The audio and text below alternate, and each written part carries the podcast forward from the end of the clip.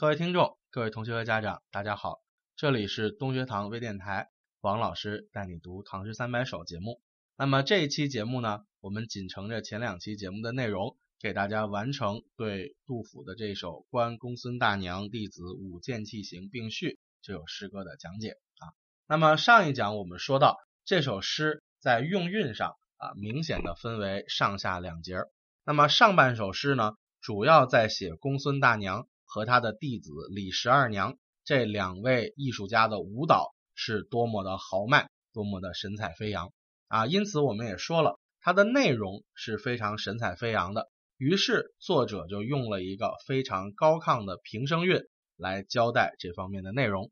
但是呢，随着整首诗转入了感时俯视的这个环节，那么它相应的这个韵脚和整体的气势也都变得。低落了下来啊，这叫做内容与音韵相配合，是吧？那么接下来我们就来看一下这后半首诗的大致内容。因为整体呢，这首诗通过我们的相当于是第十四句啊，叫“感时俯视增晚伤”，通过这一句来进行了一个转折，叫承上启下。于是后面就写到了啊，作者是如何感慨时事，如何回忆当初。如何增加了感伤和惋惜的这种叹息情绪的内容？后面说到先帝侍女八千人，公孙剑气出第一啊。这个先帝指的是唐玄宗，这个八千人呢，毫无疑问是一个夸张的手法啊。就是说唐玄宗手下啊，这个梨园子弟啊，就是这个跟唐玄宗一起学习戏曲和舞蹈和音乐的这些人啊，一共可能有很多很多，有那么七八千人啊，几千人。然后，其中剑气舞这个行当上，公孙大娘是当之无愧的第一。这个“出”就是本来的意思啊，说本来这个公孙大娘这个剑气舞是第一名。然后呢，五十年间四反掌。我们根据之前两期节目中间给大家说到的这个时间，大家也会知道，这个五十年并不是一个虚数，而是一个实指啊。如果是天宝五载。就是公元七百一十七年到杜甫这一次看李十二娘的剑气舞，刚好是五十年。如果是天宝三载，那就是五十二年啊，只有多没有少。所以这个五十年完全不是夸张，它是个实数。什么叫五十年间四反掌啊？这个反掌我们知道，把这个手掌啊从背面翻成正面，只需要一秒钟，对吧？它是很快的。意思就是说，这个五十年的时间就好像把手掌翻过来。这么的迅速啊，意思就是它时间过得非常的快，同时呢，不光是岁月流逝，也是在说这个形势啊，也是一个天翻地覆的形式啊。当年那种非常的豪爽的、非常的繁华的那种盛唐的景象，如今也已经天翻地覆，变成了一个非常残破的样子了。这叫五十年间四反掌，然后风尘轰动昏王室，轰动啊，是一个古代。这个诗文中间的一个连绵词，一般指的是无边无际的啊，茫茫的这样的一种样子。那风尘轰动，实际上就是风尘茫茫啊，就是弥漫天地的这个风沙呀，哎，就把这个皇室啊，这个王室当然指的是唐朝的这个皇家，对吧？就给蒙上了一层这个尘埃，意思就是说，这个整个国家已经逐渐的衰落了，那叫风尘轰动昏王室。那说白了就是安史之乱以来这个非常颠沛流离的这个皇家的情形。于是呢，因为这个皇家啊进入了一种颠沛流离的状态，于是这个由皇家官方支持的这些艺术家呀、音乐家呀、啊这些舞蹈家呀，他们自然也会进入一个非常流离失所的状态。所以后面就说了“梨园子弟散如烟”啊，之前这个序言里头也说过宜春。和梨园，对吧？这个宜春和梨园就是唐玄宗本人在皇宫内设置的这个音乐机构啊，专门研究歌曲啊、舞蹈啊这些供自己享乐的东西的。所以梨园子弟散如烟，意思就是随着王室的这个颠沛流离，那么皇宫里的这些艺术家们也自然像烟一样的就四处消散了啊。女乐余姿映寒日，这个女乐。就是梨园里的一个很重要的内容，对吧？就是由女子来进行一些乐曲啊、乐器啊、舞蹈啊这样的一些表演，对吧？所以女乐余姿啊，那就指的是由公孙大娘所带领传下来的这样的一种开元年间的这种舞蹈。然后应寒日，大家注意这个寒日，从时间上来说，作者写这首诗的时候已经是秋冬之交了，所以本身天很冷。但是这个寒日在这儿本身也带有一种写意的这么一种烘托的效果，意思就是这个寒日背后也暗示了这个时代的萧条、冷清和衰落，所以叫女乐余姿应寒日啊。当年这个繁华时期玩剩下的，流传到今天依然遗留的这么一些这个表演，怎么样呢？只能辉映着。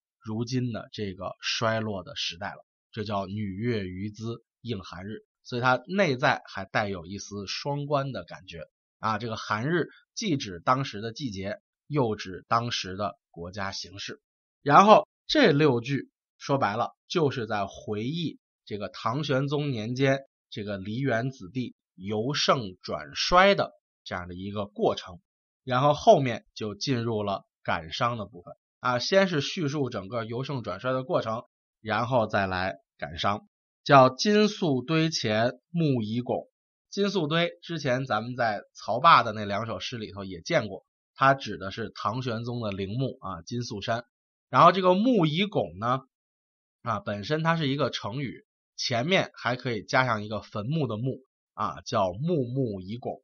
因为古代人在安葬完了这个诸侯天子之外啊。往往要在这个坟前种树，就是所谓的木木啊，就是坟屯坟堆前面的一棵树。然后这个拱呢，本身指的是两个人双手合围，能够把这棵树抱起来，就叫拱啊。说白了就是双人合抱。所以木木以拱呢，就是说坟堆上的树啊，都已经有双人合抱这么粗了。所以它的这个潜台词就是指什么呀？人已经死去很久了。啊，这叫木木已拱，所以金粟堆前木已拱，意思就是唐玄宗去世已经很多年了。然后瞿塘石城草萧瑟，这个瞿塘是长江三峡之一啊，叫瞿塘峡。这个瞿塘峡的入口就在杜甫所在的这个夔州啊，所以瞿塘石城呢，实际上指的就是夔州啊，白帝城。然后草萧瑟，你看也是写景，对吧？在写景中，自然寓有一种荒凉的哀伤的感受，这也是杜甫本人所在之处。眼前看着白帝城啊，荒草萧瑟，想着唐玄宗已经逝世多年，在怀念着过去的那个开元盛世，于是内心自然是可想而知，对吧？所以这两句写景看起来好像是甩出了一个不相干的笔墨，但实际上是典型的融情于景啊，在景色中。就暗含了这种物是人非的感慨之情。然后后面代弦急管曲复中啊，代弦急管它就泛指各种各样的乐器。这个乐器奏起了曲子，这个曲子也终于要停止。于是呢，我的内心就乐极转悲了，对吧？叫乐极哀来啊。当这个乐器奏着欢快的乐曲啊，这个李十二娘跳着舞的时候。哎，我一瞬间想起了当年的开元盛世，内心是很欢乐的。结果呢，曲子奏到了尽头，然后于是就乐极哀来。这个时候啊，作者又来了个神来之笔，叫月东出。哎，已经从白天到了晚上了，月亮已经从东方升起了，就趁着这个乐极哀来的心情，那正好是一个日落月出的这么一个景象，所以还是情景交融。接着最后两句。好像就已经和跳舞没什么关系了。实际上，他在表达作者内心的感情，是直接抒情的两句诗，叫“老夫不知其所往”。老夫当然指的是作者杜甫本人。然后不知所往，意思就是离开了这个元池的这个住宅，看完了李十二娘的舞蹈，我也想了一圈这个开元盛世的景象，内心一片茫然，离开了别人家。我也不知道要往何处去啊，内心是一种非常茫然的、非常空洞的这么一个状态。然后足减荒山转愁疾啊，足茧就是说脚上啊正生了茧子啊，本身很疼，走不太快，然后又是在荒山野岭之中走路，所以本身是很慢的。但是这样慢慢的一瘸一拐的在荒山里走，我反而还发愁，觉得自己走得太快了。转就是反而的意思啊，愁就是内心发愁，急就是指走路很快。所以在这儿意思就是说，觉得啊这个我走的。好像有点快啊，好像觉得有点快。为什么是担心走得太快呢？说白了，这其中有一点依依不舍的情绪啊。我走太快了，我离开了这个元池的宅子，我就再也难以见到公孙大娘传人的舞蹈了。同样的，我也就再也难以回到开元盛世中的那种感觉了啊。所以这背后的这个情感啊，实际上给我们来看是非常微妙的。啊，就是听完了这个曲子，看完了这个舞蹈啊，已经不知往何处而去啊，内心很茫然，然后又怕自己在荒山中啊，这个走路走得太快，为什么呀？走得越快，就离当年的那个回忆越来越远，所以这背后的这个感慨啊，非常的曲折啊，他通过直接书写自己内心的感受，曲折的蕴含了这种物是人非、感慨当年的。这样的一种感情，那么我们也知道，杜甫因为正好生活在这样的一个时代，他既见识过盛唐年间的美好，也亲身感受着盛唐转衰之后的这种衰落和萧条，所以这种急转直下的由高向下落的这样的一种人生经历啊，也让他的这个诗歌中造成了非常多这种起伏跌宕的这种效果。啊，所以咱们给杜甫的诗歌有四个字的形容，叫沉郁顿挫啊，也就是从这儿来的。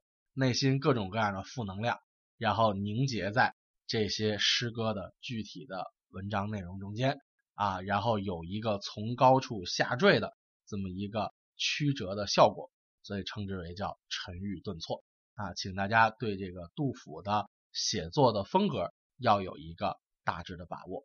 那么时间关系。啊，对这首诗歌的介绍呢，我们也就先到此为止。